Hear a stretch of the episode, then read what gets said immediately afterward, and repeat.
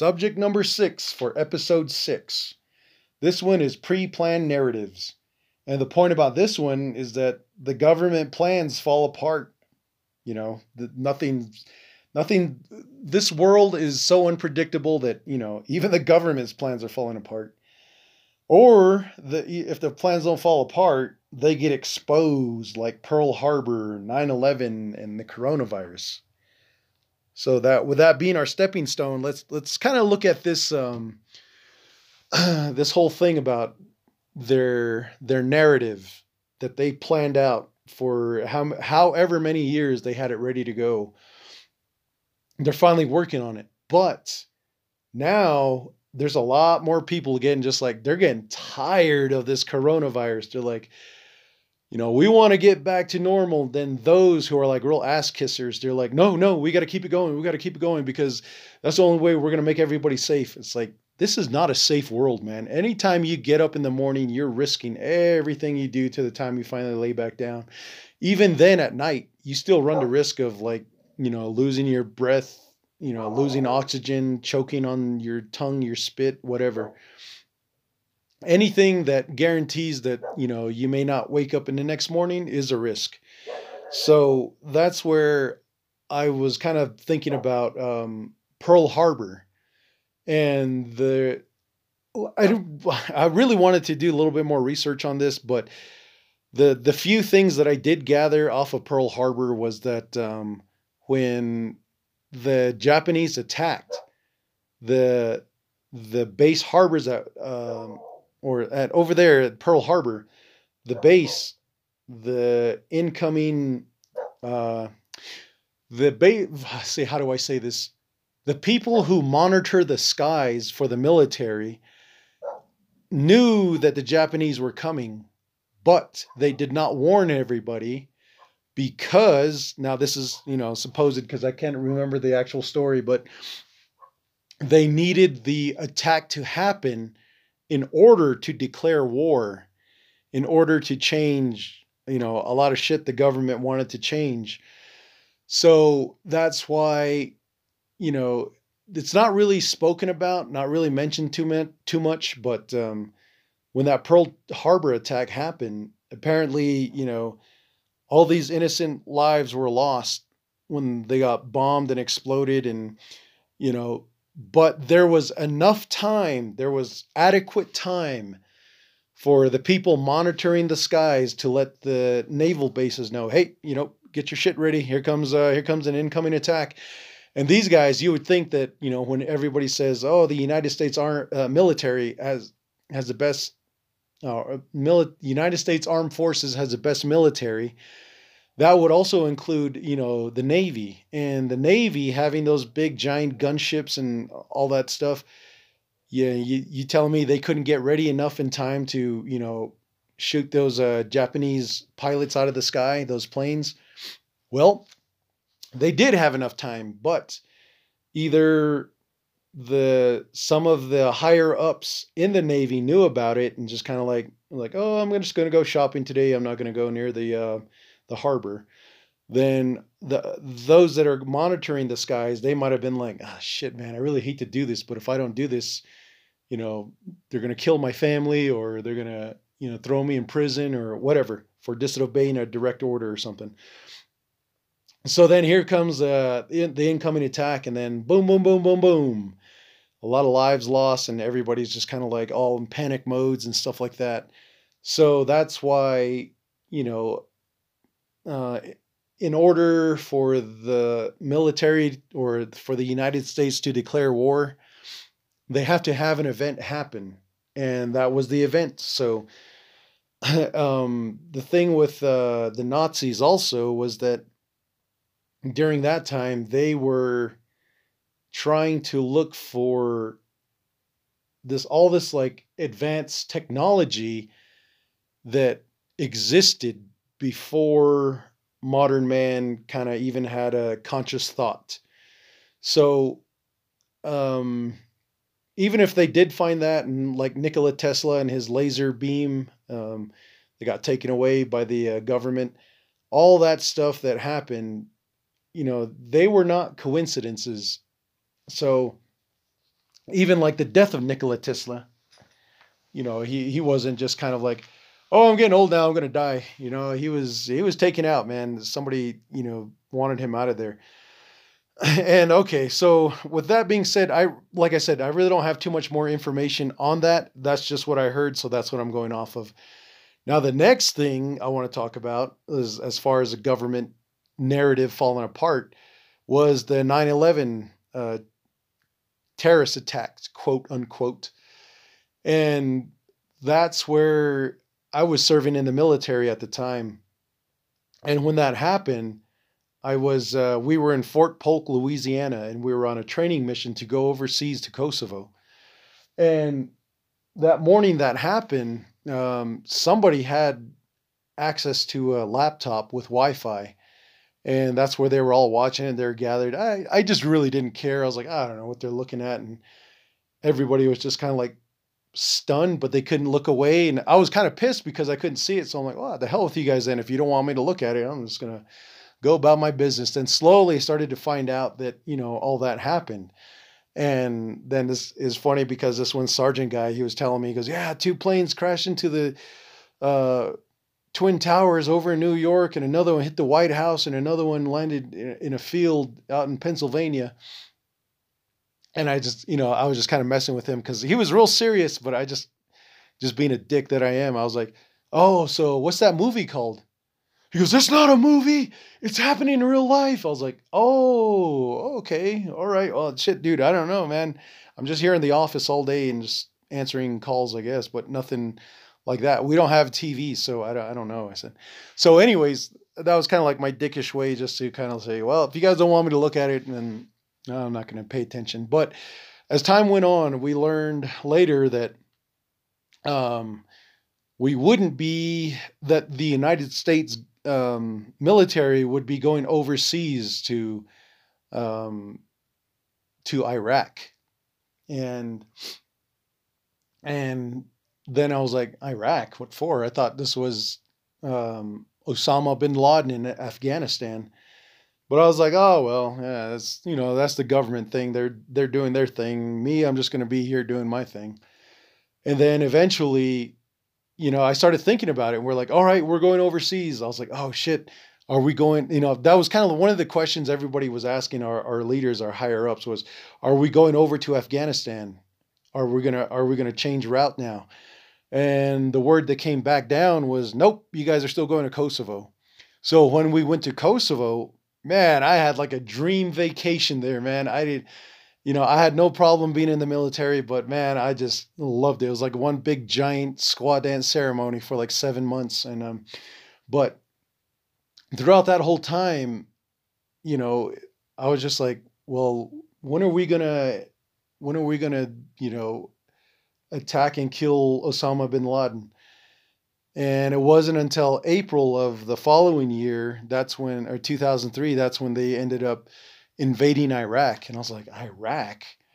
They're like, yeah, we need to get Saddam. He was a part of the whole thing. And then I was like, uh, okay, I guess, man, shit. But they were still saying they still hadn't got bin Laden. And then um, when I got transferred, um, when I was getting out of the army, I got transferred down to Fort Sill, Oklahoma. Uh, I ran into this um, this sergeant major. Is kind of like a high rank. He was also uh, out processing and uh, those of us that served, we were kind of like would gather and talk, and and he was saying that he was over in Afghanistan too, and he said that he was his orders were to shoot anyone that looked like Bin Laden, and I said, uh, he goes, we even shot the little guys too, the ones that look like him. And I said, oh, I thought Bin Laden was like six foot four. He goes, he's taller. I was like, really? He goes, Yeah, he's about six six or six eight. I was like, Holy shit, I didn't know that. Then I saw this video of Osama bin Laden holding a AK 47. Man, that dude had some big ass hands. So yeah, he, he must have been six six, six eight, somewhere six seven. But anyways, he said they shot they shot all these guys that look like him, and um, but they didn't have any confirmed kills. So what I guess the government was doing at the time was just kind of jerking everybody around to get behind him so that George W. Bush and Dick Cheney and all those dudes could go get that oil, put that pipeline through, and um, get money off of it. now that that has happened, it's like, so was it all worth it? because here comes uh, Joe Biden and Kamala Harris, and they let um, Afghanistan, was that Afghanistan? Well, the Middle East pretty much, they let it get run over again by the Taliban, and, you know, 13 Marines were killed. And all these people are stranded, and the news media is still not talking about it. So, we don't know how bad that shit really is because that's another thing. The news media, they work together, man.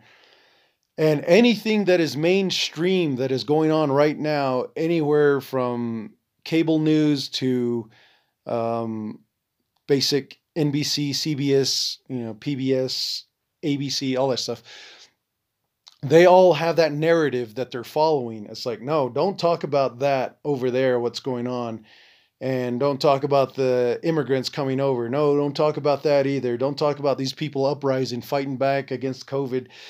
Um, keep everything to where the public can still fear it.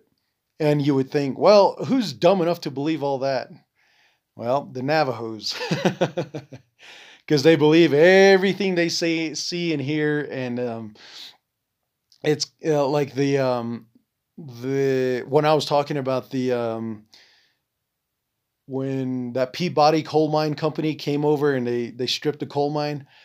Well, they were having these Navajos give away their land by telling them, "Oh, you're gonna," you know, they have a backstabber um, translator come in and say, "Oh, Shamasan Shache." Uh, yeah, if you sign this paperwork, it's saying that uh, you're going to give your land to these guys, and whatever they find, it's for the good of the country, but also, you know, you guys will get your fair share. So you need to sign it so that way they can take your land, but you'll be getting money for it. So when they when the Che and son really didn't understand, they're like, okay, well, this person speaks Navajo, so I, I trust them. And they never got to see their land again, unfortunately. And so where that power plant is, it was probably like a nice sheep grazing area for them. And um, next thing you know, man, this is you know where we're at. Where you know, people are getting infected by the uh, uranium mines and the coal mines up that way. Anyway, so so um, that documentary that came out a few uh, years later with Michael Moore about how um, the Bush administration everything was put in order for that invasion of Iraq.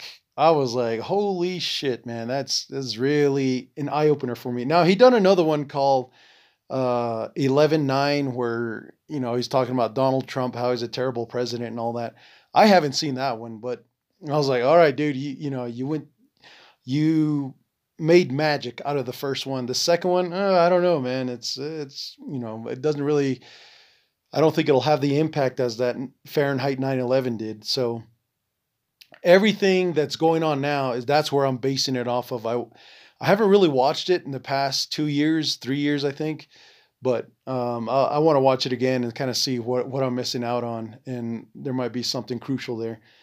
So that, with that being said about 9/11, and I'm jumping on to the coronavirus now.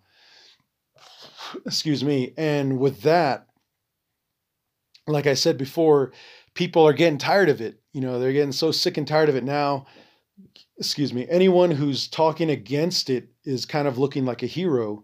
You know, Dave Chappelle, um, Joe Rogan.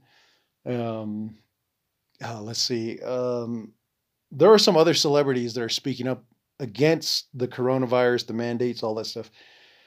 And there are still people who are saying, you know, while you're going against, you know, what is considered sacred life because you're making everybody sick by not getting vaccinated and not covering your face. And those are the ones who really believe the news. And the other thing that turned me off about the news for KTNN was that when they that lady kept updating everybody like every hour about the deaths and and the rising cases and I'm like I'm like, KTNN, you serious, man? This is this is what you're gonna do? This is the legacy that you're gonna leave should the world end? This is your last final thoughts, your Jerry Springer moment is that you want to tell everybody that there's no hope, they're all gonna die, and everything's looking worse. Really? Uh, okay, well, if that's the case, then shit, I guess I'll spin my narrative then. So that way, if someone listens to the to this podcast and they say, "Well, oh, that that guy's full of shit. He really thinks he knows what he's talking about," it's like, no, it's just a counterbalance to what KTNN does. They get to promote their garbage every fucking day, and for me, I get to at least stand my ground and say, as a veteran, this is what I'm thinking because I'm trying to create solutions to what's already out there right now. So that's pretty much, uh, you know, that's another aspect of why I do this podcast. And just like the membrane theory, there are like five other theories of why I do this podcast and or six others. And it's just it's just a big old framework just to kind of uh, motivate, inspire, and just kind of let everybody know to not always believe the news. Now that we're in an age where we can do research and all this stuff that we find out isn't really going to be um, isn't really going to be broadcast unless we want it want it to without having to do like um, well to do research yeah but to have actual facts backing up what we say. And for me I, i'm barely trying to get into that realm of facts but at the same time i'm just kind of like using our old navajo traditional ways of how we survived back then to where we are now. And then now we're going to listen to the white people or not even the white people uh, to the government actually we're going to listen to those assholes and those jackoffs, and they're going to tell us what to do and how to live. And, you know, everybody's supposed to go along with it. Well, sorry, but for me, things are working out just fine the way I have them set up with the with the nonprofit. And, you know, when you look at that in another light, the the nonprofit, it's starting to have more possibilities now because with Window Rock, the one thing that the veterans uh, are waiting for is the approval of a carryover budget, from what I understand. And in order for that to happen, the council chamber has to agree on it, and then Jonathan Nez has to okay it, and then um, everybody's trying to do something important, but it really doesn't mean shit at the end of the day because it's um, it's all just part of a bigger corporate game they like to play on the people. Like, oh yeah, you can have this. Nope, no, you can't. Sorry, we're just joking. Oh wait, now you can. It's ready for you. Nope, we, you know, you can have it unless you fill out this form. Okay, here you go. Nope, yoink, take it away from you again.